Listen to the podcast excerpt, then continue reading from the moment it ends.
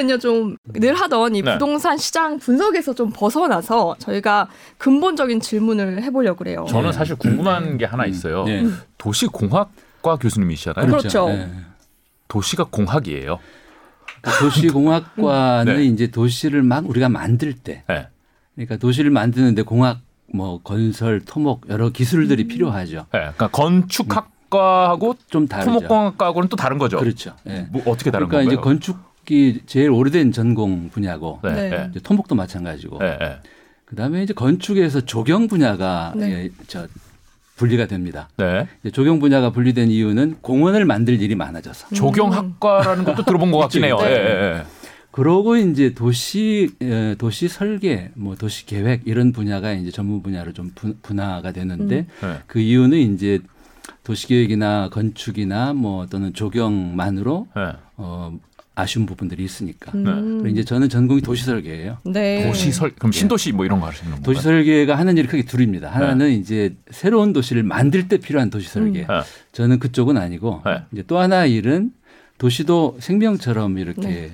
자라고 네. 나이 들고 그죠. 또 아프기도 하고 음. 네. 그래서 이제 도시를 이렇게 어, 돌보는 일 도시 설계도 음. 있죠. 네. 음. 제가 이제 지금은 시립대학교에 있는데 네. 이제 그 박사학위하고 서울연구원에 13년 어 그러셨죠. 어, 일을 했는데 네. 서울 연구원이 뭐 어, 하는 데인가요? 서울 서울시가 만든 정책 연구 음. 기관이죠. 아 서울시 산하에 있는 예, 예, 연구원인가요? 서울시의 정책을 이제 연구하는 그때 이제 거기 제가 계실 때 예, 서울시장 일이 다섯 명을 여러분을 네. 예, 처음 네. 제가 아, 오래 계셨군요. 때는 네, 이제 그 민선 직전 음. 그 94년이었는데 이원종 시장님 네. 아. 예, 이원종 시장님은 그 성수대교 붕괴되면서 음. 시장직을 물러났고 그리고 그 다음에 이제 이듬해 엄청 옛날이네요. 예, 95년에 이제 그 우리 지방자치 부활되면서 조순 시장님 네. 아 예. 그리고 이제 어 고건 시장님 음. 음. 그 다음에 이명박 시장님 그리고 이제 오세훈 시장님이 2006년에 당선이 되셨고 네. 그래서 2007년까지 제가 연구원에 있으면서 이제 그 시장님들을 뵀죠. 아, 음. 역시 제- 시장님들은 금방금방 바뀌어도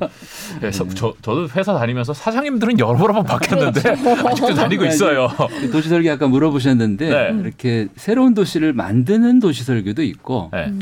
이제 오래된 도시나 도시 내 오래된 지역 제가 이제 연구원에 있을 때 담당했던 뭐 제일 이제 대표적인 어, 일이 북촌 인사동 음. 어, 연구 책임자였죠. 네. 그러니까 인사동이 막 이렇게 난개발될 때 네. 음. 인사동을 보호하기 위한 계획을 그때 음. 세웠고 네. 음. 북촌도 지금 뭐 가장 서울의 핫한 한옥. 예, 그렇죠. 한옥 한옥 네. 마을인데 네. 북촌 한옥들도 거의 대부분 철거될 위기였어요. 아. 음. 예, 그때 이제 주민들이 당시 고건시장 만나서 음.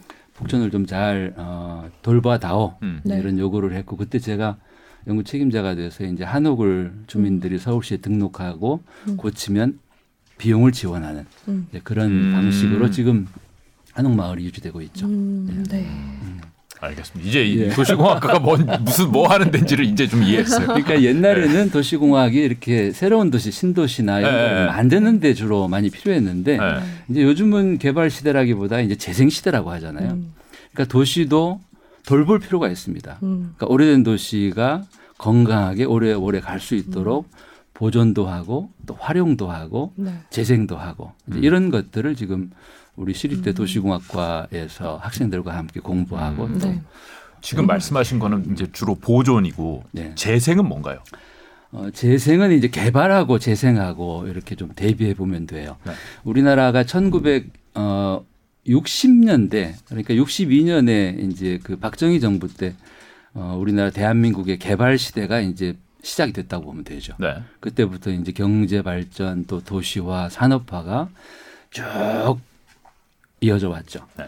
그리고는 이제 이 개발은 새로운 도시를 만드는 신개발 그렇죠. 그 다음에 있는 도시들을 또는 어떤 지역을 철거하고 새로 짓는 재개발, 네. 또 뭐 재건축, 음. 그리고 이제 이런 재개발 재건축의 규모를 더 키운 게 뉴타운이었죠. 음. 네. 이런 것들이 이제 개발 개발 시대 우리가 해온 일이고 2013년에 우리나라 도시재생 특별법이 제정됩니다. 그때는 이제 박근혜 정부 때예요. 그래서 이렇게 계속해서 개발, 신개발이든 재개발이든 이걸로는 더는 안 되겠다. 이제는 오래된 도시를 좀 더 재생. 어, 옛 모습들을 남기면서 리모델링하고 음. 또 그 힘이 빠진 곳에 새로운 활력을 집어넣고 이게 재생이죠. 다시 살린다는 뜻이죠. 음. 그래서 2013년에 도시생 특별법이 만들어졌고 2014년부터 이제 도시생 선도 사업이 시작이 돼서 문재인 정부까지 지금까지 왔는데 아, 제가 요즘에 아주 그 좀 답답한 게 음.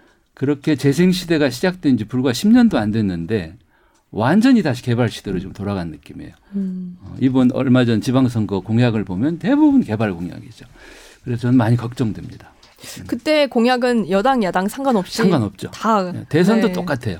그랬군요. 어, 이당 저당 할 것 없이. 네. 근데 이런 그 개발 시대로 다시 돌아가게 된 계기가 뭐냐면 집이에요, 부동산이에요. 음.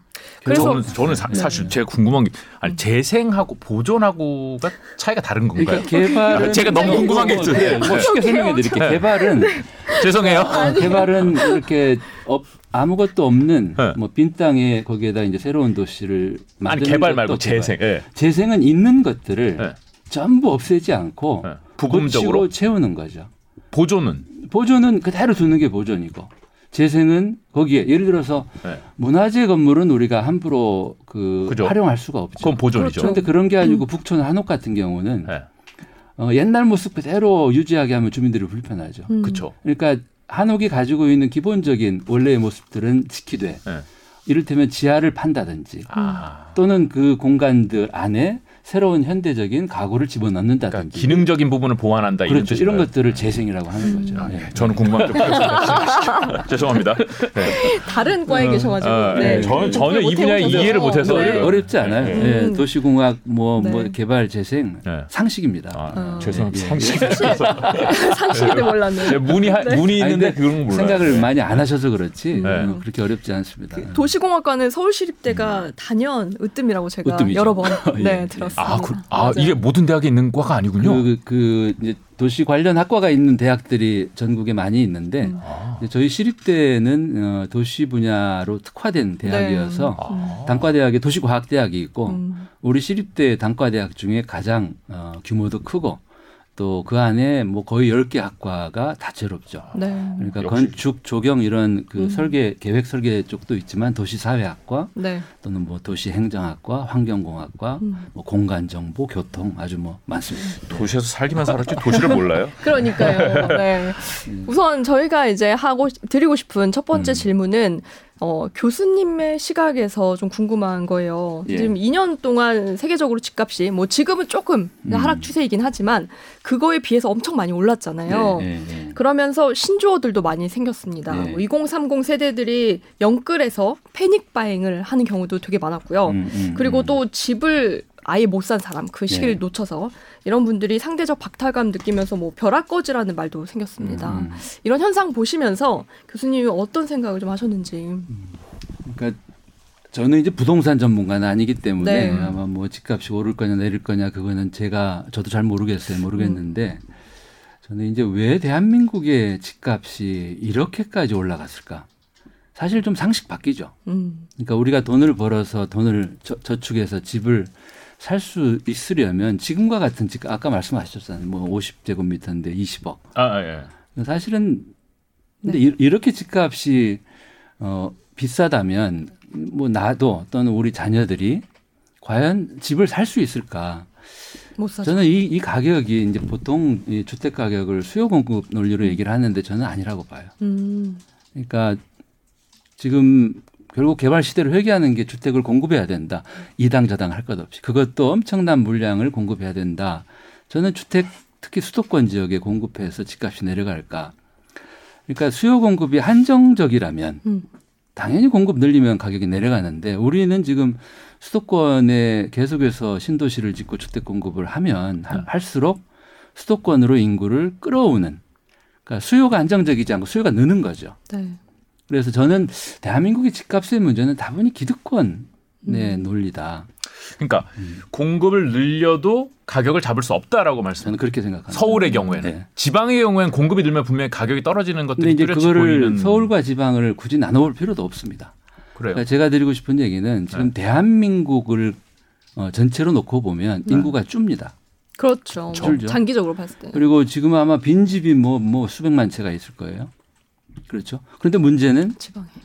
어, 70년대만 해도 수도권의 전체 인구의 3분의 1 정도가 살았어요. 음. 그러니까 30, 31% 정도. 네. 그러니까 나머지 수도권의 면적은 국토 면적의 11.8%.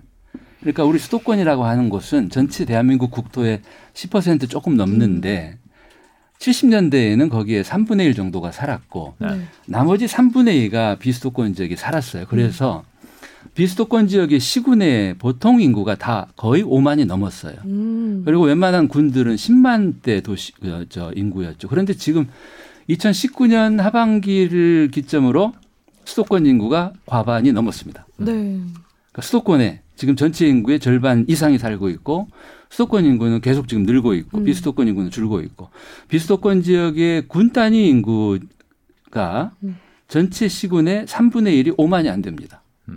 음. 그렇죠. 2만 대도 많아요. 서울보다 훨씬 큰 진안군 서울이 600평방 605 진안이 789 제곱킬로미터 진안군 인구가 2만 지금 4천 명이에요. 와. 서울의 헬리오시티 단지 인구보다 적어요. 그러네요. 그러니까 이게 문제다. 그러니까 인구가 네. 지금 우리가 개발 시대에는 네. 그러니까 대도시로 수도권으로 국가가 사람들을 오히려 부른 측면이 있습니다. 음. 그러니까 산업화를 하려면 공장이 여기저기 터져 있는 것보다는 대도시에 몰려 있는 게 그렇죠. 효율적이겠죠. 뭐 일자리가 모여 있으니까. 인구가 지방에서 수도권으로 또는 농촌 지역에서 도시 지역으로 또 중소도시에서 대도시로 물론 이제 공부를 하기 위해서도 오고 어, 일자리를 갖기 위해서도 오는데 그렇게 인구가 몰렸는데 지금은 오히려 이제 수도권에 뭐 여러 가지 생활 편이나 뭐 의료나 이런 것 때문에 지나칠 정도로 인구가 오고 있다. 이게 문제의 근원이다. 그러니까 이 수도권의 집값 문제, 대한민국의 부동산 문제를 풀려면 네. 계속해서 수도권에다가 공급하는 것은 저는 대책이다. 음. 그러니까 정책이 아니고 그 증세에 대응하는 미봉책이다. 음. 근본적으로 이 문제를 풀려면 굳이 인구가 수도권에 오지 않아도 오히려 역으로 수도권에 살고 있는 분들 저희 연배들 베이비 부모들은 이제 뭐 직장으로부터도 자유롭고 이런 분들이 오히려 비수도권 지역으로 기껏게 내려가서 더 행복하게 일하면서 인생 어, 남은 어, 여생을 뭐 일할 거 맞습니다 지방에 내려가면 네. 그러니까 그렇게 이 문제를 풀어야 되는데 계속 인구가 오는 거를 그냥 그- 내- 내버려 두고 음. 수도권에 특히 주택이 부족하니까 수도권에 계속해서 신도시 만들고 주택 공급하고 네, 네. 그러다 보니까 수도권 신도시에 또 기반 시설 연결해 주잖아요. 도시철도 연결하고 수도권에 GTX도 뚫고 네, 네, 네. 저는 이런 것들을 이제 그만해라. 음, 오히려 공급을 늘리는 게 집값을 올리는데 집값 더 집값을 더 준다. 끌어올리고 네. 사람들을 수도권으로 더 음. 몰리게 몰려오게 한다. 이거는 근본적인 대책이 아니다 이런 거죠. 근데 저 제 생각엔 지방에서는 집을 지으면은 미분양 많잖아요. 미분양이 네. 나서 집값이 또- 떨어지잖아요. 또 빈집도 많죠. 집값이 예, 떨어지잖아요. 근데 맞- 서울, 맞습니다. 경기 이 수도권 지역에서는 그 논리를 주장할 수 없다. 예. 음. 그래서 사람들이 자꾸 오기 때문에 더 그렇죠. 많은 사람 그러니까 열채를 지면은 열 가구가 오는 게 아니라 네. 열한 가구, 열두 가구가 그러니까 오니까. 다시 제가 기득권 논리로 가면 네. 대한민국에 집을 한 채 가지고 있는 분들도 있고 네. 집을 아주 뭐 수십 채, 수백 채를 가지고 있는 분들 있고 집만이 아니죠 부동산 네. 땅을 엄청 보유하고 있는 분들이 이렇게 집가나 또는 집 값이 올라가면 가만히 앉아서 엄청난 이득을 보죠. 음. 그러니까 이분들이 저는 기득권이라고 봐요. 음. 이 사람들은 계속해서 집값이나 토지가가 올라가기를 바랄 거 아니에요. 네. 그래서 그거 그, 그 상황이 물론 이제 뭐 자본주의 어, 국가고 또 시장에 뭐 집을 사고 파는 상품이니까 네. 제가 영구를 보고 정말 아주 기가 막혔던 게 음. 해도 해도 너무하는구나. 영끌이라는 거는 젊은 사람들이 정말 패닉 바잉이죠. 음. 집값이 이렇게 오른다면은 나는 지금 엄청난 빚을 내서라도 집을 사야지 안 그러면 쫄딱 망하겠구나. 음. 그렇죠. 결국 그렇게 해서 연끌을 했죠. 그런데 이제 지금 뭐 금리나 여러 가지 상황으로 지금 이제 부동산 어 시장은 어려워질 것으로 예상하니까 가장 불안해하는 게 지금 연끌 세대들이죠. 그렇죠. 네. 그래서 제가 어 기득권들 이 부동산으로 어 이익을 보는 기득권들이 해도 해도 너무한다라고 생각했던 부분이 바로 연끌입니다. 음. 집값은 내려가야 되는데 네. 내려가야 되죠, 그죠? 이렇게 55제곱미터 20억씩 하면 안 되잖아요. 내려가야 그렇죠. 되는데 뭔가 이상한 거죠. 집값이 내려가는 것을 가장 두려워하고 음. 최전선에서 막는 게 누구겠어요? 영끌 세대입니다. 그죠.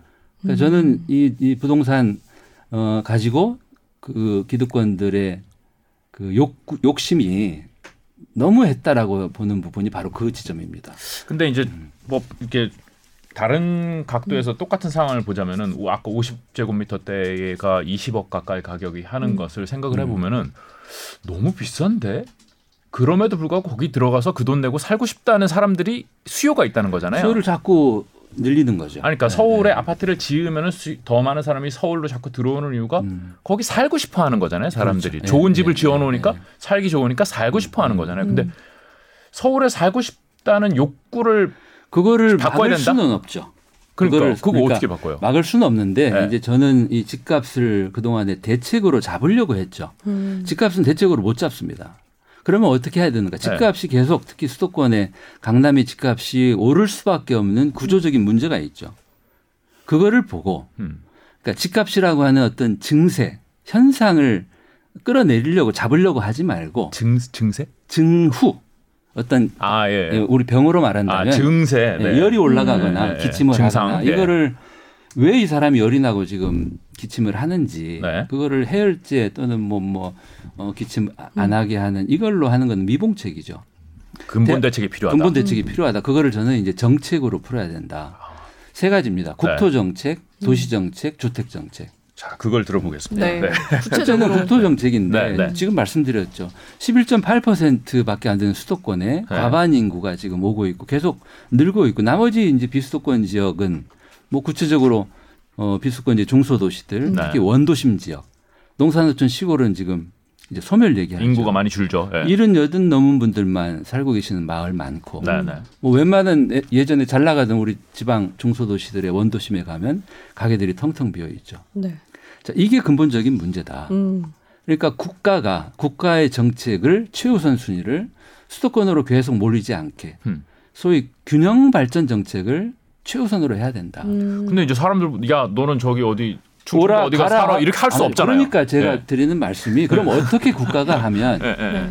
수도권이 아닌 지역에서도 사람들이 행복하게 일하며 살수 있을까? 네. 제 생각에는 일자리가 많으면 갈 것 같아요. 당연하죠. 네. 일자리가 가면은 그러니까 그 네. 회사를 바꿉니다. 예, 그러니까 그 회사를 정- 사표를 내고 서울에 있는 회사를 다녀요. 그런 경우도 있겠죠. 예, 예, 사무실이 예. 보면 자 김혜민 기자 다음 주부터 저 부산으로 출근하세요. 그러면은 아유, 아, 네. 사표를 내니까 이 고민 분명히 하잖아요. 하지만 어쩔 수 없으면 가야 됩니다. 역대 정부를 네. 보면. 이제 이 문제를 가장 그래도 심각하게 인식하고 가장 그 공을 많이 들인 정부가 노무현 정부예요. 이를테면 수도를 옮기겠다고 했죠. 그쵸, 그쵸. 이제 뭐 세종시. 현실적으로 행정중심 복합도시에 네. 멈췄지만 노무현 정부가 했던 또 하나 가장 잘한 일은 음. 수백 개 공공기관을 지방에 옮겼어요. 아, 제가 아는 분들 사표 낸 분들이 너무 많아요 네. 주변에.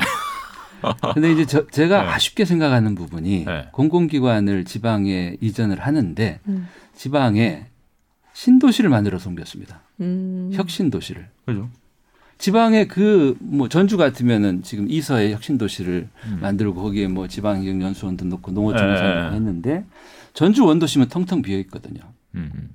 그 원도심에 원도심이라니까 공공기관을 예 구도심에 네. 저 공공기관을 집어넣으면 구도심 재생도 되고 구도심은 이미 기반이 다 갖춰져 있죠. 비용이 많이 들었겠죠. 아니죠 훨씬 덜 들죠. 왜냐, 왜- 왜냐하면 논밭을 갈아서 도로 만들고 모든 기반 시설을 새로 하는 것보다 이미? 구, 구도심은 도로와 모든 기반 시설이 다 돼 있으니까 그곳에 공공기관 이전했으면 두 가지 재생도 하고 그리고 그분들이 논밭에 새로 짓는 신도시에 가라고 하니까 힘들었던 거 아니에요.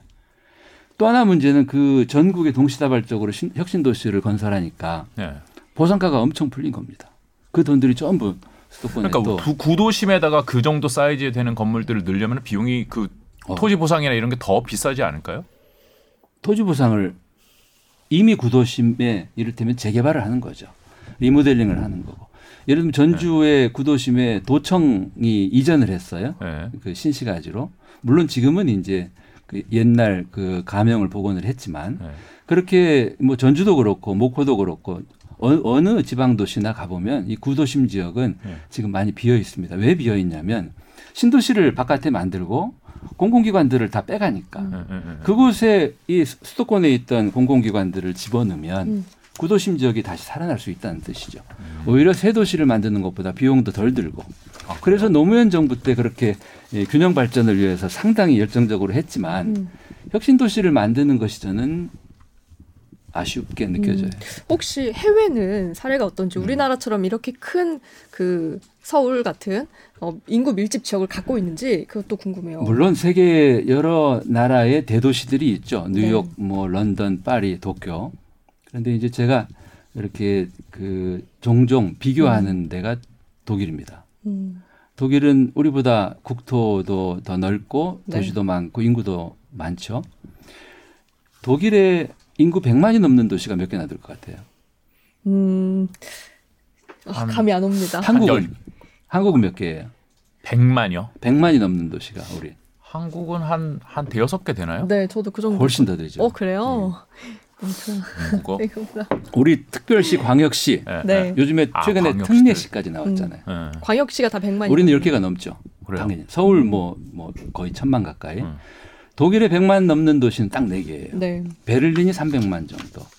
그 다음에 아마 함부르크 음. 거기가 아마 100만 대, 180만 정도. 음. 뭐 미넨 쾰른이 100만 대예요. 음. 그러니까 독일은 특정 도시를 엄청나게 키우지를 않고 여러 도시들이 저마다 짱짱하게 잘 살도록 왜 대한민국은 이렇게 뭐 특히 수도권이 블랙홀처럼 모든 걸 빨아가고 음. 지방 비수도권 지역도 큰 대도시들이 블랙홀이죠, 그죠? 그렇죠. 예, 최근에 이제 부울경 뭐 메가시티 음. 얘기도 하는데 저는 메가시티도 좀 반대예요. 왜냐하면 수도권이 워낙에 큰 이 수도권과 상대하려면 비수도권 지역에도 이 메가시티 거대 도시를 만들어야 된다는 논리인데 네. 부울경 메가시티를 만들면 부울경 메가시티가 또 블랙홀이 될 겁니다. 음. 그래서 저는 오히려 이렇게 규모를 키우는 걸로 어, 경쟁하려고 하지 말고 오히려 연결을 강화해라. 그러니까 사실 지방에 있는 도시들은 저마다 따로따로는 약해요. 음. 어, 독일의 도시들, 유럽의 도시들이 규모는 작아도 음. 이, 이 죽지 않고 쌩쌩하게 살아있는 이유는 연결이 좋습니다. 그러니까 대중교통, 철도망 또는 뭐 트램, 버스. 그러니까 내가 이 도시에 살지만 인근 도시에 직장을 가질 수 있고 관광객들도 오고 가기가 편하죠. 대한민국은 지금 뭐 제가 이제 전라북도 같은 경우에 뭐 저 강하게 지금 제안을 하고 있죠. 전라북도는 광역시도 없는 도예요. 네. 그런데 예를 들어서 SRT는 익산역에 씁니다. 음. 그런데 전주역에는 쓰지 않아요. 어 그래요. 그러면 전주, 익산, 군산은 전라북도의 가장 중심지인데 음. 익산에 예를 들어서 SRT를 타고 내려서 거기에서 전주까지 오기가 대중교통으로 아주 불편해요. 음. 어, 같은 돈 낸데도. 같은 돈 낸데. 어, 그래요? 예. 유럽 같으면 익산역에 내려서 바로 역 앞에 트램을 타고 전주까지 30분이면 올 거예요. 음. 그럼 왜 이렇게 전주, 익산, 군산에 이런 연결이 안 좋은가? 네. 네. 왜 그러냐면 뺏길까봐 연결을 안 하는 거예요. 음. 대중교통 연결이 원활해지면 네. 익산의 인구가 전주한테 뺏길까봐. 하. 그러니까 제로 제로성 게임으로 푸는 거죠. 그래요. 그래서 아, 제가 그래서 싫어해요? 그 지역에서? 싫어하는 거죠. 서로? 예, 예. 그래서 제가 와, 이제 신기하네요. 전라북도에 제안하는 게 이 전라북도 14개 시군을 네. 정말 뭐 우리 서울로 말하면은 그 지하철인데 지하철은 비용이 많이 드니까 음. 이 BRT 아시죠? BRT 버스. 예, 예. 버스가 막히지 않게 뭐 그런 BRT로 전라북도 14개 시군을 연결해 주면 전라북도가 상생할 수 있다. 그러니까 하나하나가 모든 거를 가지려고 하지 말고 네. 서로 서로 상생하고 협력하면 음. 작은 도시들도 연결해서 음. 하나의 생활권이 될 수 있다. 아, 그걸 싫어한다는 사실이 저는 새롭네요. 그러니까. 그러니까 지금은 인구를 대부분 다 수도권에 뺏기고 음. 어. 얼마 남지 않은 인구를 가지고 작은 도시들끼리 싸우고 있는 거죠. 뭐 좀 심하게 표현 인구 따먹기를 하는 거죠. 음. 그러니까 상생을 안 하는 네. 거죠. 그래서 이- 이번에 지금 뭐 특별자치체 이런 거 뭐 지리산 권역 특별자치제도 나오고 하는데 저는 네. 지금 대한민국은 기본적으로 가장 근본적인 문제는 수도권의 모든 에너지를 다 뺏기고 음. 비수도권 지역은 소멸 위기를 눈앞에 두고 서로 어, 제로성 게임을 하고 음. 있다. 전주와 익산이 서로 뺏길까봐 서로 연결을 하는 걸 싫어한다. 아, 예. 와, 새로운 네. 새로운 내용이네요. 지금 네. 댓글 반응을 좀 보면 네. 아 지방에 집을 사면 안 오르니까 가기가 두렵다라는 반응이 많거든요. 당연하죠. 근데 예, 이게 예. 그 그러니까 집을 사시는 분들은 당연히 못 가는데 음. 그 전에 교수님 말씀은 어 정부의 인프라 구축이 먼저 돼야 된다는 얘기시죠. 우선은 저는 수도권에 이제 그만 재정 투자를 음. 했으면 좋겠어요. 그러니까 지금 계속해서 지난 지방선거 때에도 정말 이당 저당 할 것 없이 수도권에 뭐 GTX, A, B, C 뭐 더 하겠다. 또 수도권의 집값을 잡아야 되니까 주택 네. 공급하겠다. 신도시 만들겠다. 네. 결국 수도권의 지금과 같이 앞으로도 계속 이렇게 재정 투자를 하면 음. 결국 수도권으로 더 오세요라는 신호죠. 음. 그래서 이제 저는 이제 국가 정책 아까 말씀드린 게 국토 정책이 이대로 계속 가면 이 문제는 풀리지 않는다. 음. 악순환이다. 그럼 반대로 말씀하신 대로 수도권에서는 SRT든 이런 것들은 연결성을 강화하는 건데 네. 전주 익산은 연결성을 강화해줘야 그러니까 되고 지역에 사람들이 내려가서 편안하게 일자리 갖고 살게 해주려면 네. 수도권처럼 네. 이, 이 비수도권 지역도 편해져야 됩니다. 음. 그러니까, 그 그거는 재정 그- 예. 투자를 이제는 비수도권 지역에 하라는 뜻이고 서, 울은더 이상 이제 이 연결성을 강화하는 것은 좀 자제해야 된다. 그렇죠. 이미 저는 충분하다고 봅니다. 음. 물론 우리 내가 사는 이 지역에 GTX가 지나가야 한다라고 다 생각하겠죠. 그렇죠. 그렇지만 비수도권 지역과 비교해 보면 네. 수도권 지역은 이미 넘치도록 음. 투자가 돼 있다. 그래서 사람들은 수도권에 온다. 네. 아, 이런 거 공약하면은 표 안 줄 것 같은데. 그래서 이제 제가 그렇게. 그렇게 네. 저저 우리 저정 기자님께 네. 그러니까 대한민국 국토를 사람 몸으로 가정하고 한번 보자. 네. 지금 이 머리만 계속 달아오르고 음. 점점 커져서 이제 뻥 터지기 직전이다. 그러니까 이게 건강한 거냐? 음. 그러니까 도시도 사실은 개발 시대에는 물건처럼 봅니다. 이제 도시 공학이죠, 그래서. 음. 그런데 도시가 이미 다 만들어졌고 인구가 줄고 기운이 빠질 때는 생명으로 보고 돌봐야 돼요.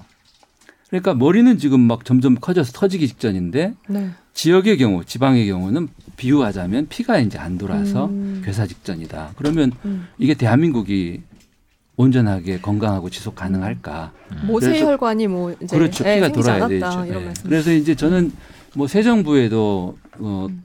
강하게 건의드리는 게 어떻게 보면 우리는 지금 중병을 앓고 있다. 한쪽에 지나치게 편중돼 있고 음.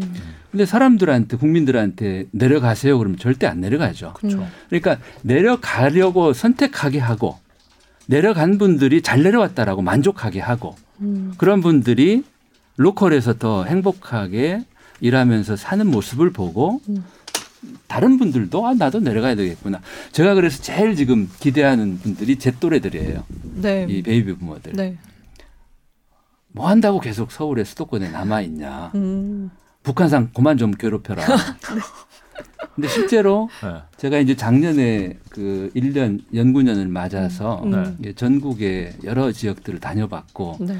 그리고 이제 한 달 살이를 네 곳에서 했어요. 오, 어디 어디서 하셨나요? 하동 네. 그리고 목포 그리고 전주 또 강릉 음. 어. 그런데 이를테면 청년들은요 이미 탈수권 하고 있습니다. 그래요? 특히 창업 음. 상업을 하는 청년들은 왜 그러겠어요? 서울에서 또는 수도권에서 또는 대도시에서 창업을 하려면 이렇게 집값이 올랐죠. 또 임대료가 엄청 비싸죠.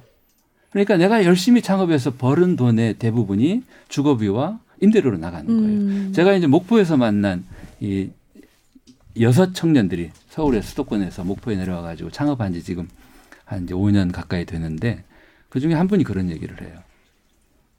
제가 서울에 살 때는 제 삶의 가장 큰 짐이 집이었습니다. 음. 그러니까 집만 생각하면 너무나 무겁고 힘들었다.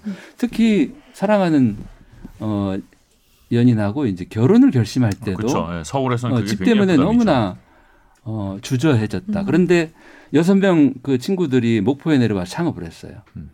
같이 창업을 했다는 건가요? 같이 창업을 아 여섯 명이 예, 같이 유후 컴퍼니라고 아주 어, 재미있는 네. 회사를 만들었는데 음, 친구들끼리 다 같이 여섯 내려왔군요. 명. 예. 네. 그래서 이제 그 사진 스튜디오 하고 아. 그다음에 그 배달 전문 커피숍 음. 하고 그다음 미디어 카페 그러니까 네. 이런 영상이나 사진 그 기자재들을 어, 빌려 빌려주는 잘 살아요. 어. 근데 그, 그 친구가 하는 얘기가 목포에 와가지고 서울 집값에 거의 10분의 1로 집 문제를 해결하고 나니까 음. 그렇죠. 어깨를 짓누르던 바위 덩어리가 사라진 느낌이다. 그런 면이 있을 그래서 것 같아요. 서울에서 전혀 생각도 안 했던 것들이 음. 상상이 된다. 음. 그래서 저는 행복하다. 한 달에 얼마씩 벌어요? 물어봤어요. 그랬더니 평균적으로 250에 300 한 사람당. 네.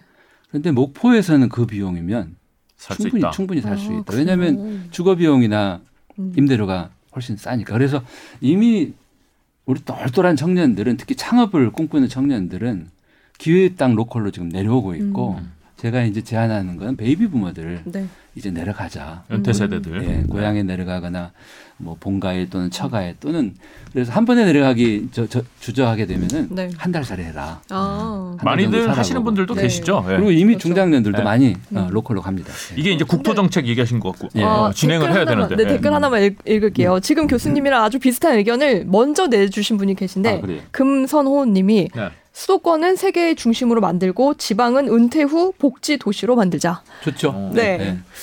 그냥 비슷한 생각. 대한민국의 네. 지방은 정말 다채롭습니다. 네. 다양하고 그리고 생각해 보세요. 우리나라의 역사 그리고 문화, 음. 예술이 서울에서 다 나왔을까? 네. 아니면 로컬에서 나왔을까?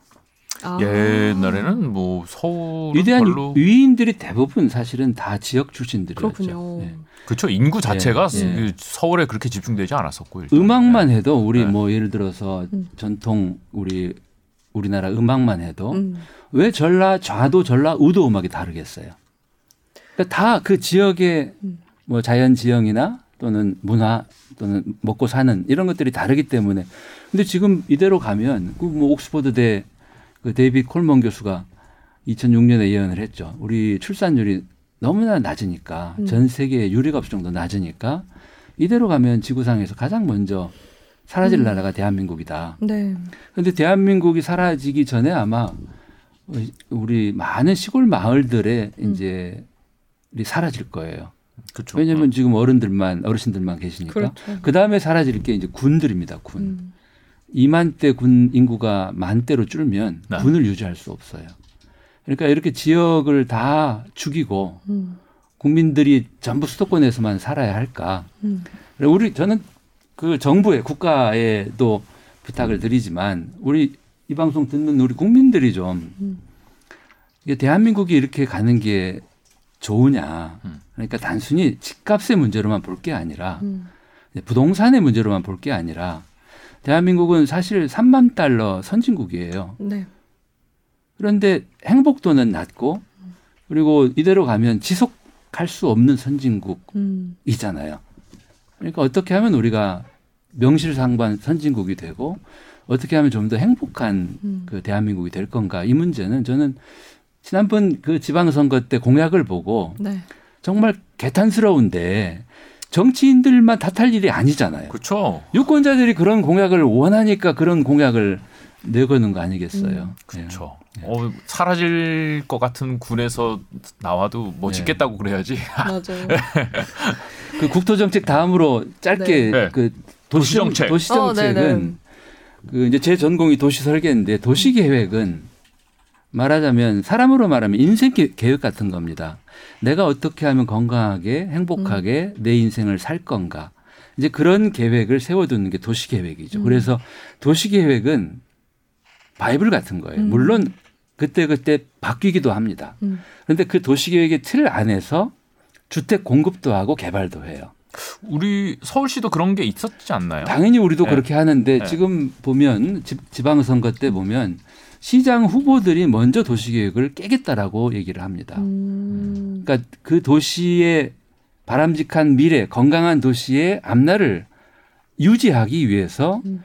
용적률 규제도 하고 용도 지역도 정하고 뭐 그린벨트도 묻기도 하고 높이 규제도 하고 하죠. 네. 또 환경 규제도 하고 오래된 것들을 함부로 부시지 못하게 역사 음. 보존 규제도 하죠. 그런데 시장 후보들이 먼저 나서서 집을 짓기 위해서 용적률 다 풀어주고 네. 또뭐뭐 그린벨트 다 풀고 그러니까 이거는 정말 있을 수 없는 일이죠. 시장이 되겠다는 분들이 이당 저당 할 것 없이 음. 그래야지 표를 주니까. 아. 그러니까 네. 예전에 서울시에 제가 어, 연구원으로 있을 때에는 어, 도시계획국이 있고 주택국이 있었어요. 네. 그런데 도시계획국의 그 자존감이 훨씬 더 높아요. 아 그래요? 도시계획국이 하는 일은 규제를 합니다. 음. 주택국은 주택을 지어야 되니까 네. 계속해서 규제를 풀어달라는 요구가 있겠죠. 네. 그런데 제가 그 당시 이 뵀던 분들, 도시계획 국장 하셨던 분들 보면 그 자리는 어쩌면 욕 먹는 자리예요. 규제를 음. 누가 좋아하겠어요. 그렇죠. 그런데 그런 규제를 담당하는 도시계획국장으로서 하나만 예를 들면 음. 그 단국대학교가 한남동에 있었죠. 네. 그 단국대가 축전으로 내려갔죠. 옮겨가면서 네. 그곳에 이제 고층 아파트를 지으려고 했어요. 그 당시 서울시장님이 주택국장님께 규제를 좀 풀어라. 그때가 이제 정도 600년 외인 아파트 철거하고 그 남산에 있던 안기부 저저 옮기고 막 이럴 때거든요. 음. 그런데 그 국장님이 시장님 말씀을 안 듣습니다. 음. 내 목을 자르세요. 와. 제가 그걸 보고 제 책에도 소개를 했는데 서울시의 도시계획국장 또는 도시계획국 직원들은 네.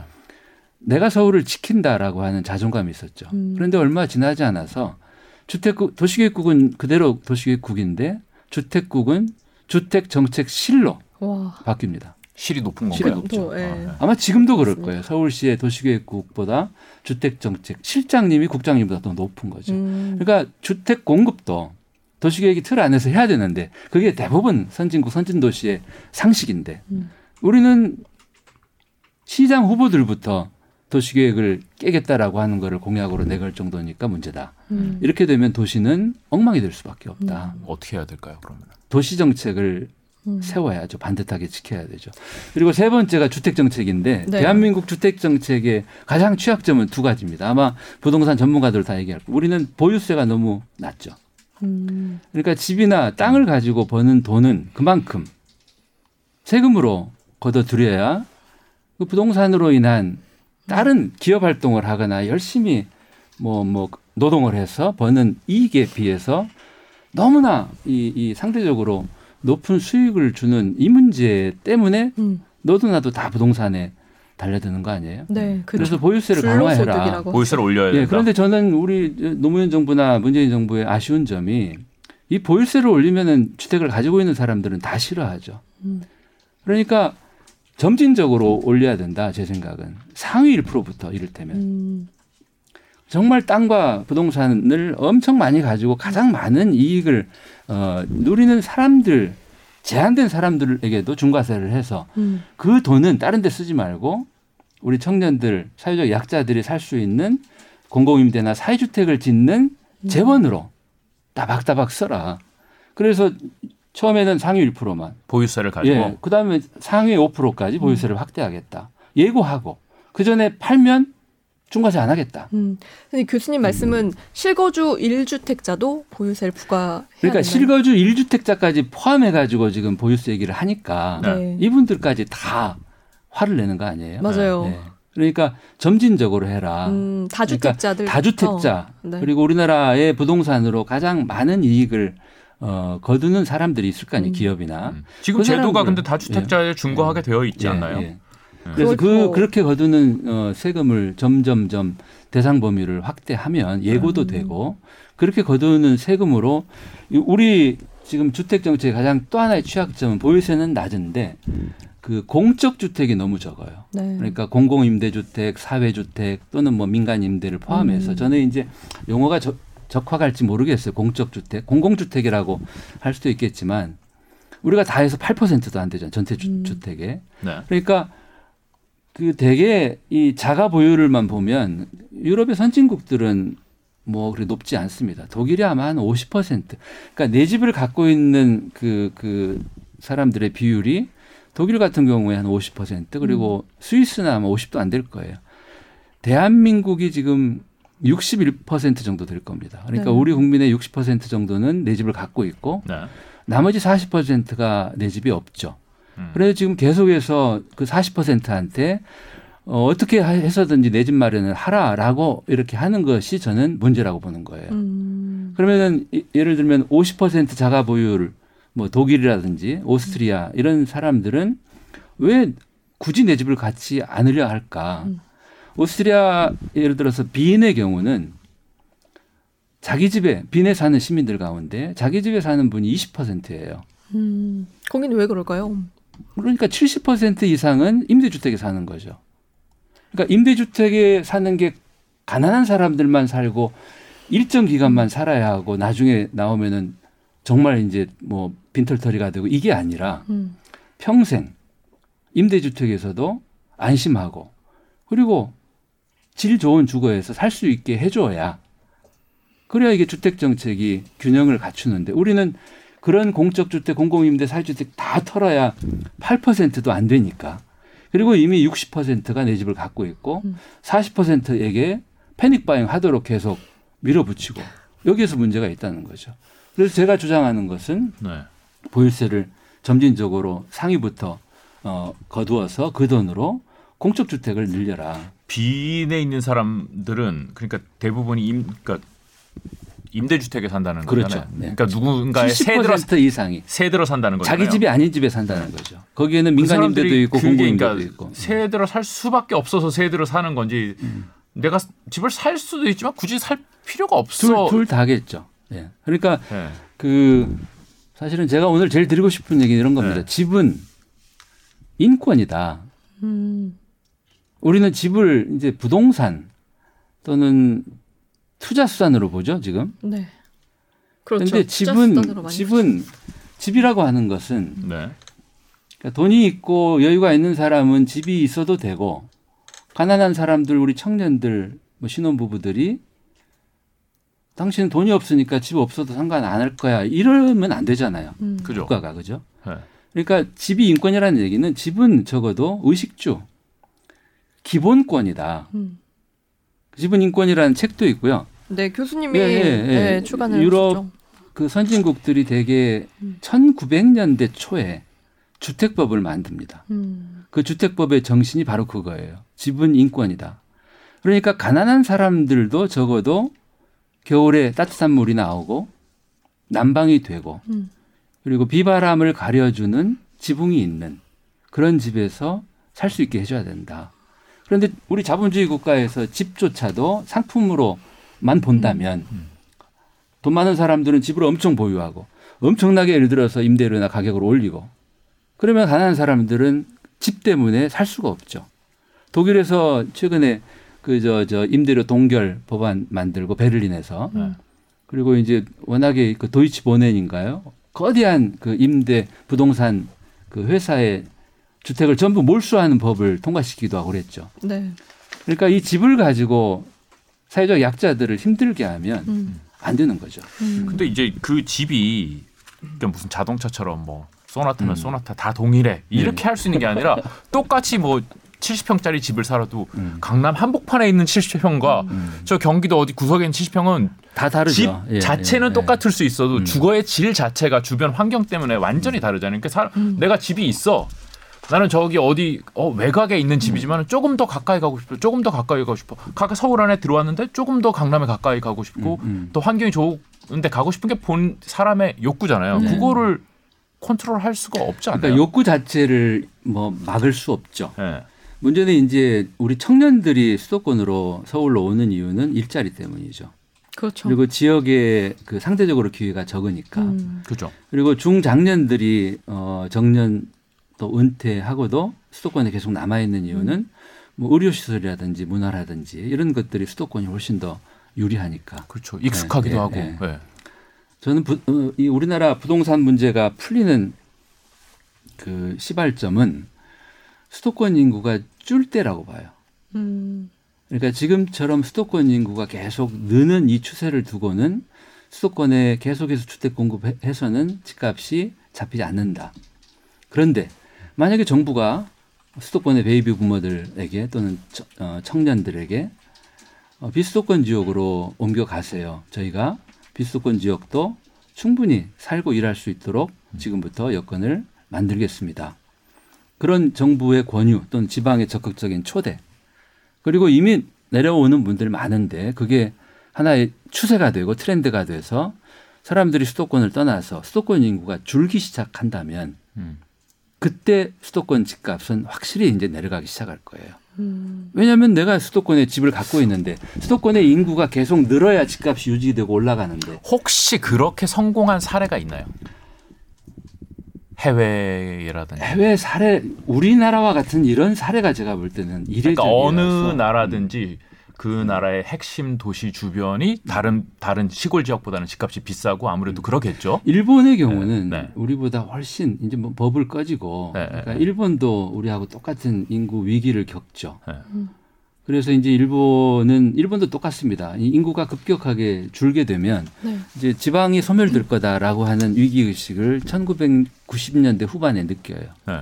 그래서 일본은 2000년대 초부터 국가와 음. 지방 정부가 어, 사람들을 지역으로 보내는 여러 가지 일들을 시작해요. 음. 네. 성과가 어땠나요? 성과가 많이 보이고 있죠 지금 그럼 도쿄에서 좀 이렇게 지방으로 내려가는 거죠. 사람들이 예, 제가 이제 8월 중순에 우리 제자들하고 일본 출장을 갈 겁니다. 그 중에 네. 대표적인데 한 군데만 소개해드리면 그 도쿠시마 현의 카미야마, 음. 카미야마라고 하는 데는 이 산골 작은 뭐 우리로 말하면 읍내 같은 데예요. 뭐 인구가 몇 천 정도. 근데 그런 산골 작은 도시에 도쿄나 오사카 이런 그 대도시에 본사를 두었던 IT 회사 음. 또는 방송사 또는 벤처 회사 직원들이 카미야마에 옵니다. 어, 그곳에 위성 사무실을 여는 거예요. 음. 그러니까 본사는 대도시에 있는데 카미야마 시골에 그렇다고 위성 사무실을 만들기 위해서 빌딩을 짓는 게 아니라 시골에 텅텅 비어 있는 집들을 잘 고쳐서 그러니까 대도시에서 직장 생활하던 청년들이 처음에 카미야마에 내려가라고 할 때는 좀 거부감도 느꼈을지 몰라요. 네. 그런데. 음. 내려와서 1년, 2년 보내고는 오히려 본사로 오라고 하면 안 오려고 해요. 음. 왜 그러겠어요? 대도시에서 일할 때는 본사가 있는 도심에는 집, 집값이 비싸니까. 음. 뭐 우리처럼 바깥 신도시에서 한 시간씩 음. 출퇴근하고 정장 차림에 그랬던 이 청년들이 거기 그곳에서는 출퇴근 시간이 아- 음. 걸릴 필요가 없죠. 집이 곧 사무실이니까. 출근이냐 재택이냐의 차이일 것 같은데요. 말하자면, 말하자면 얘기해보자면. 네. 워케이션을 한 거죠. 네. 지금 이제 일본이 그런 식으로 해서 예, 성과를 예. 좀 보고 있다. 일본은 네. 청년들이 지역에 많이 내려가죠. 음. 그리고 창업도 많이 하고 중장년들도 네. local life 뭐뭐 뭐 뭐, 라고 하죠 요즘에 rustic life 뭐 이런 음. 흐름들 네. 그러니까 시골적인 삶을 전원 삶을 특히 이제 중장년들은 그런 것들을 또 원하고 그래서 어, 충분히 우리 국민들에게 음. 그러니까 수도권 대도시에서 계속 버틸래 이런 마음뿐만이 아니라 네. 어, 내려가고 싶은 마음이 있다. 음. 어, 문제는 이제 국가와 지방이 음. 어떻게 정중하게 초대하고 또 그렇게 옮겨오는 분들을 잘할 음. 건가. 그렇죠. 이게 굉장히 중요한 예, 부분인 예. 것 같습니다. 그 중에 뭐 저- 저는 이제 그렇게 비유를 합니다. 우리가 건강하려면 음. 내가 몸이 건강하지 않을 때 약을 먹고 무슨 저 수술을 받고 하기 전에 병을 이렇게 스스로 키우지 않았는지를 잘 보고 병날 일을 멈추는 게 중요하다고 봐요. 그러니까 수도권에 특히 가장 저는 최악이 신도시라고 봅니다. 음. 인구가 국가 인구가 주는데 네. 지역은 소멸 직전인데 수도권에 계속해서 어, 신도시를 건설하는 것이야말로 이 병의 악순환의 고리를 끊지 않는 오히려 더 악화시키는 가장 첫 번째 원인이 된다 그런 거죠. 재건축과 재개발에 대해서도 좀 여쭤보고 싶은데요. 예. 네, 이제 사실 전 뭐 공약으로도 음, 음. 뭐 대선에서도 그 양측에서 다 주장했던 부분이잖아요. 재개발은 이제 그만해야 돼요. 그래요. 예. 그러니까 뭐 재개발은 두 종류입니다. 이 서울의 이제 사대문 안에 음. 뭐 이렇게 오래된 골목길들 건물들 철거하고 빌딩을 짓는 이제 이런 재개발을 예, 예, 예전에는 도심 재개발이라고 했고 요즘에는 도시환경 정비 사업이라고 해요. 음.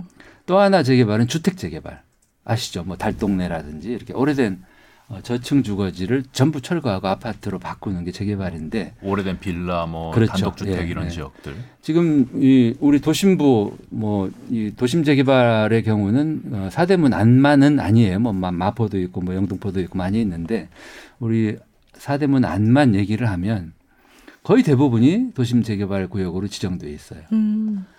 자, 오래된 도시, 역사 도시 서울의 거의 대부분을 재개발 구역으로 지정했다라는 뜻은 여기는 전부 철거해야 될 곳이다.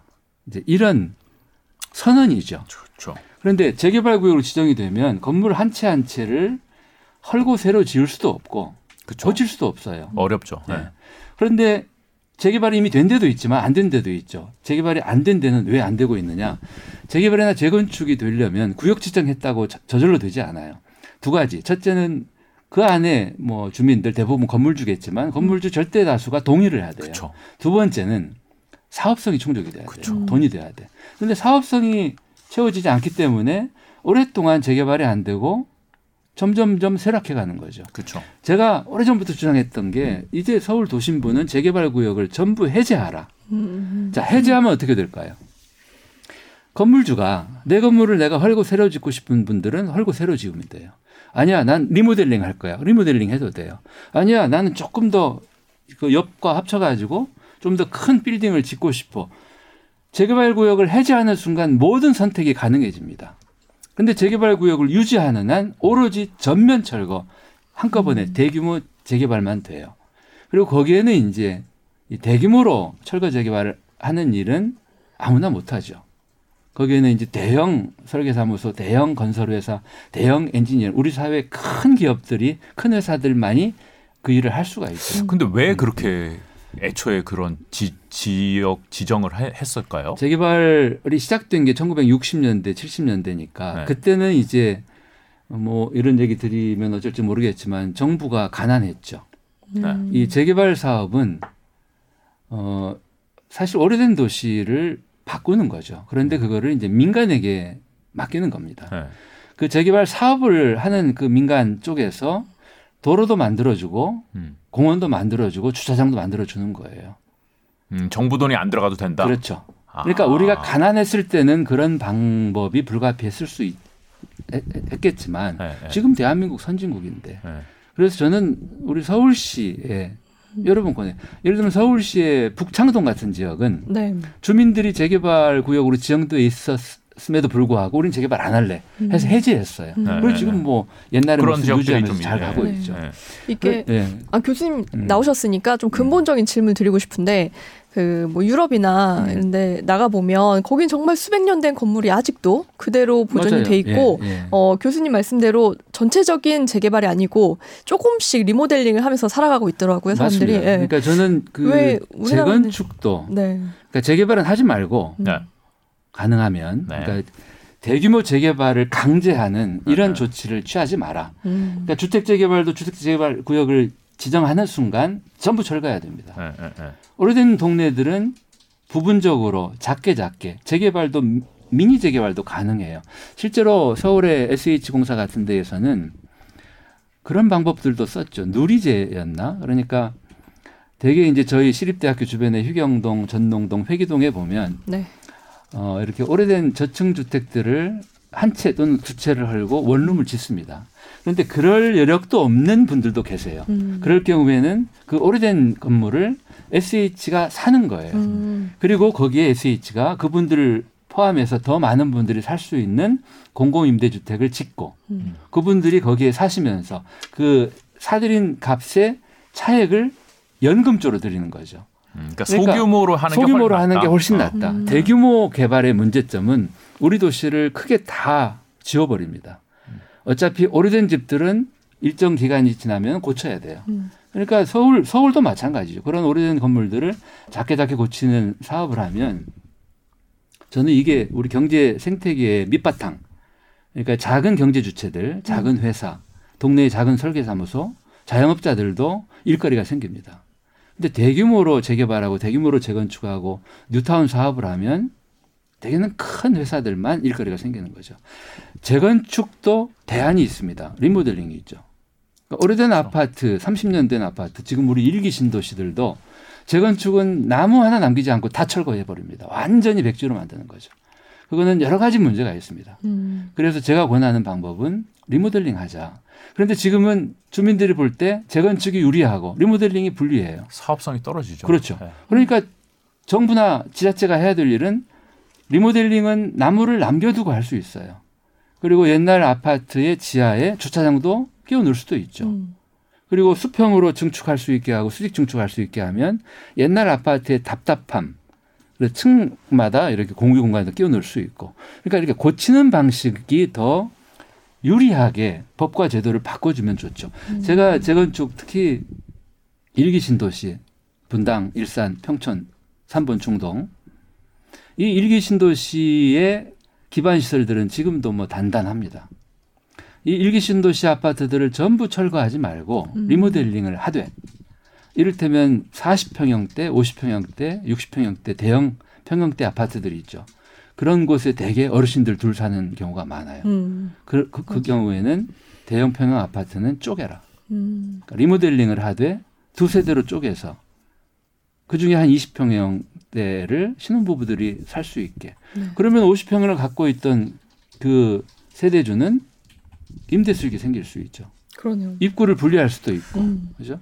근데 그러니까- 그게 리모델링과 재건축이 그 나무 뭐 조경을 안 바꾼다는 거 말고는 큰 차이가 별로 없는 것 같은데 그렇게 되면은 기후 위기도 생각해 보세요.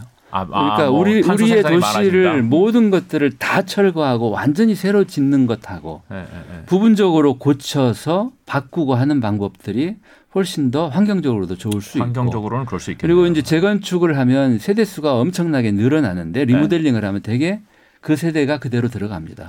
그쵸, 거기서 이제 사업성이 갈리는 물론 거죠. 그렇겠죠. 예. 그런데 그렇게 해서 긍정적인 측면들을 더 늘려주면 음. 그러니까 리모델링을 해서 대신에 쪼개기를 하면 거기에서 사업성이 나올 수도 있죠. 그죠? 음, 그럼 세대 수가 늘어나니까. 그렇죠. 세대 수들이 그러니까 추가로 새로 신도시를 짓지 않고서도 음. 많은 사람들이 살 수 있는 주거를 확보할 수 있는 저는 서울 시내 뭐 여기도 마찬가지겠지만 음. 오피스 공실률이 지금 엄청 높아요. 임대, 임대, 임대 붙어 있죠. 저는 사무실도 법을 바꿔서라도 주거로 쓸 수 있게 하라. 음. 그러니까 문제는 개발 시대에 우리는 신개발 아니면 재개발이었죠. 신개발은 허벌판에 새로 도시를 만드는 거였고 재개발은 오래된 도시를 전부 철거하고 완전히 새로 짓는 거였는데 재생 재생 시대에 우리가 할 일은 우리가 가지고 있는 자산을 지혜롭게 고쳐 쓰는 거다. 고쳐 써야 된다. 제가 이제 그 크신제 작고체 얘기를 합니다. 크신제는 크게 크게 신개발 재개발이고 네. 작고체는 작게 작게 고치고 채우자.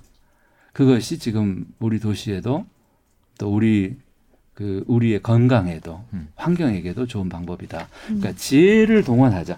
정말 우리가 해왔던 그 옛날 방식대로만 하지 말자. 음. 상상력을 동원하자. 예를 들면 프랑스 같은데 파리는 지금 안 이달고 시장이 재선됐죠. 6년 시장을 하고 2020년에 이분 재선 공약 중에 하나 정말 놀라운 게 코로나 상황에서 어, 에어비앤비가 거의 장사가 안 된 거예요. 그랬겠죠. 예. 네. 그런데 이 아니다르고 시장은 파리 시내 에어비앤비 3만 채를 시 예산으로 사겠다. 음. 매입해서 그거를 공공임대주택으로 쓰겠다. 그러니까 파리 파리 이 프랑스는 이 사회주택 비율이 네덜란드 이런 나라에 비해서 좀 낮아요. 그래서 이제 국가적으로 25% 사회주택을 못 채우면은 막 지자체에다가 이제 벌금을 내게 합니다. 음. 그러니까 파리시도 사회주택의 비율을 올리려고 많은 노력을 하는데 굳이 그거를 위해서 우리처럼 허벌판에다가 신도시를 짓는 게 아니라 에어비앤비라고 하는 게 지금 자산인데 비어 있는 자산 아니에요 거의. 그리고 파리 시민들은 이 관광객들을 위한 에어비앤비 때문에 또 불평불만이 많아요. 차제에 그거를 매입하겠다. 그래서 이거를 공공임대로 쓰겠다. 그러니까 코로나라든지 기후위기 상황에서 옛날처럼 개발 시대 했듯이 안 합니다. 지금은 최대한 환경에 또는 생태의 탄소 배출을 줄이는 쪽으로 이제 머리를 쓰는 거죠. 그러니까 우리나라는 뭐 에어비앤비를 위한 주택이 따로 없기 때문에 뭐 바로 적용할 수는 없겠지만 그러니까 우리도 네. 지금 서울 서울도 그렇고 특히 지방 도시들은 빈 집들이 많죠. 빈 집, 빈 가게, 음, 그리고 빈 사무실 그런 것들을 활용하자. 그런 것들을 활용하자. 특히 이 서울 시내에 있는 빈 사무실들을 주거로 바꾸면 음. 어, 일자리 직장하고도 가깝죠. 그러니까 굳이 바깥에다가 새로 일을 벌이지 말자 하는 뜻입니다. 예. 지금 한 분이 계속 똑같은 질문을 하시는데 아 그래요? 네. 수도권 수요 억제책이 어떤 건지 궁금하다고 그 여쭤보셨어요 여러 번. 근데 아까 교수님 말씀으로는 어 지방에 인프라 구축을 더 많이 해줘야 된다라고. 초대를 해, 하, 하라는 말씀이었던 것 네, 네. 그죠. 그러니까 둘 네. 다가 같이 돼야 네. 됩니다. 음. 그래서 제가 한 번 더 말씀드리면 국가가 음. 또는 이제 수도권의 단체장 분들이 계실 거 아니에요. 네. 서울시장, 경기도지사, 인천시장님들이 저는 그 대한민국을 그러니까 왜 축구 경기할 때 구장을 넓게 보자 이런 얘기 음. 하죠. 그러니까 나는 서울시장이고 나는 경기도지사고 나는 인천시장이니까 오직 나만 저는 수도권의 단체장님들은 함께 그런 선언을 했으면 좋겠어요. 수도권 인구를 줄이기 위해서 우리가 함께 노력하겠다. 아, 쉽지 않을 것 같은데요.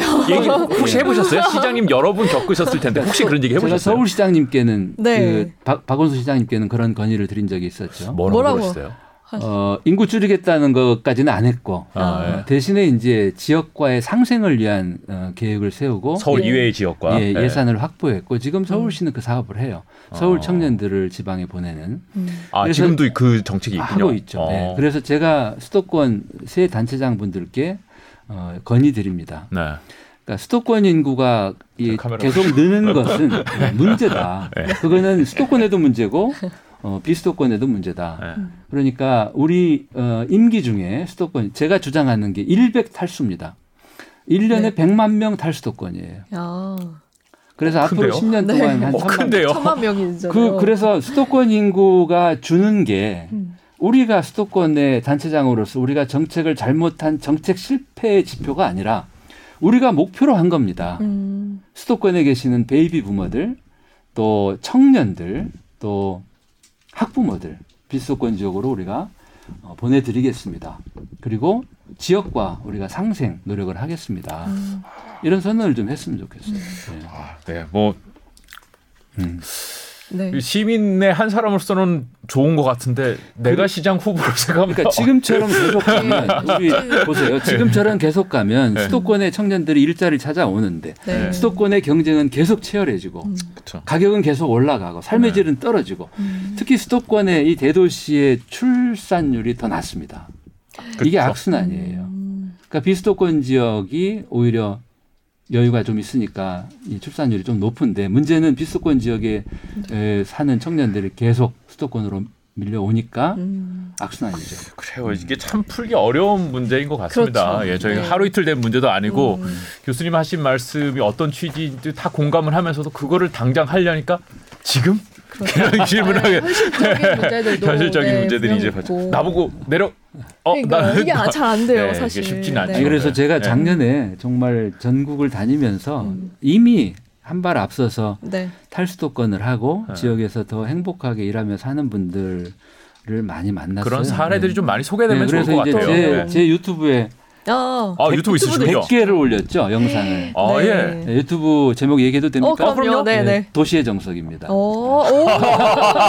그래서 아 좋은데요? 예, 네. 문제는 유튜브를 시작한 이유도 네. 거기에 있어요. 음. 그러니까 우리는 수도권만 계속 수도권으로만 몰려오는 이 흐름만 보고 있지 음. 탈수도권 하는 그 흐름은 방송에서도 또 언론에서도 잘 그렇죠. 보여주질. 않으니까 네. 그래서 네. 이제 제가 지역에 직접 가서 취재를 하고 인터뷰를 해서 영상 직접 찍고 제가 편집해가지고 새벽까지 해서 올렸는데 네. 아, 구독- 직접 편집을 하시는 예, 예, 거예요? 구독자 수가 지금 1,640명. 어. 아, 오늘 자. 한 100명 정도 늘지 않을까. 아, 아, 오늘 네, 오늘 네. 계기를 좀 많이 들었으면 제가 좋겠다는 생각을 해 봅니다. 예. 네. 아, 네, 예. 채널 제목이 뭐라고 그랬죠? 저희 저희 채널. 저희 멀 아, 스트리트 아 니요. 도시의 정석. 도시의 정석. 예. 네. 월스트리트와 도시의 정석이 좀 콜라보를 하시죠. 아, 예. 하여튼. 저희가 이제 이 음. 부동산 문제라고 생각해서 굉장히 네. 좀 이렇게 고정된 시각으로 많이 봐왔었는데 음. 오늘 교수님 말씀 듣고선 조금 색다른 시각 그렇죠. 우리가 이제까지 좀 생각하지 않, 않던 각도에서 네, 네. 이 문제를 또 다시 한번 생각해보는 음. 계기가 됐던 것 같습니다. 맞아요. 네. 네. 저는 이런 시간도 네. 분명히 필요하고요. 네. 뭐 부동산이 꼭 이제 투자나 투기의 목적이 되기보다는 음, 좀더 음, 근본적인 기본권이 네. 되기를 바라는 마음은 다 같은 것 같습니다. 오늘 나와주셔서 네. 너무 감사합니다. 네. 예.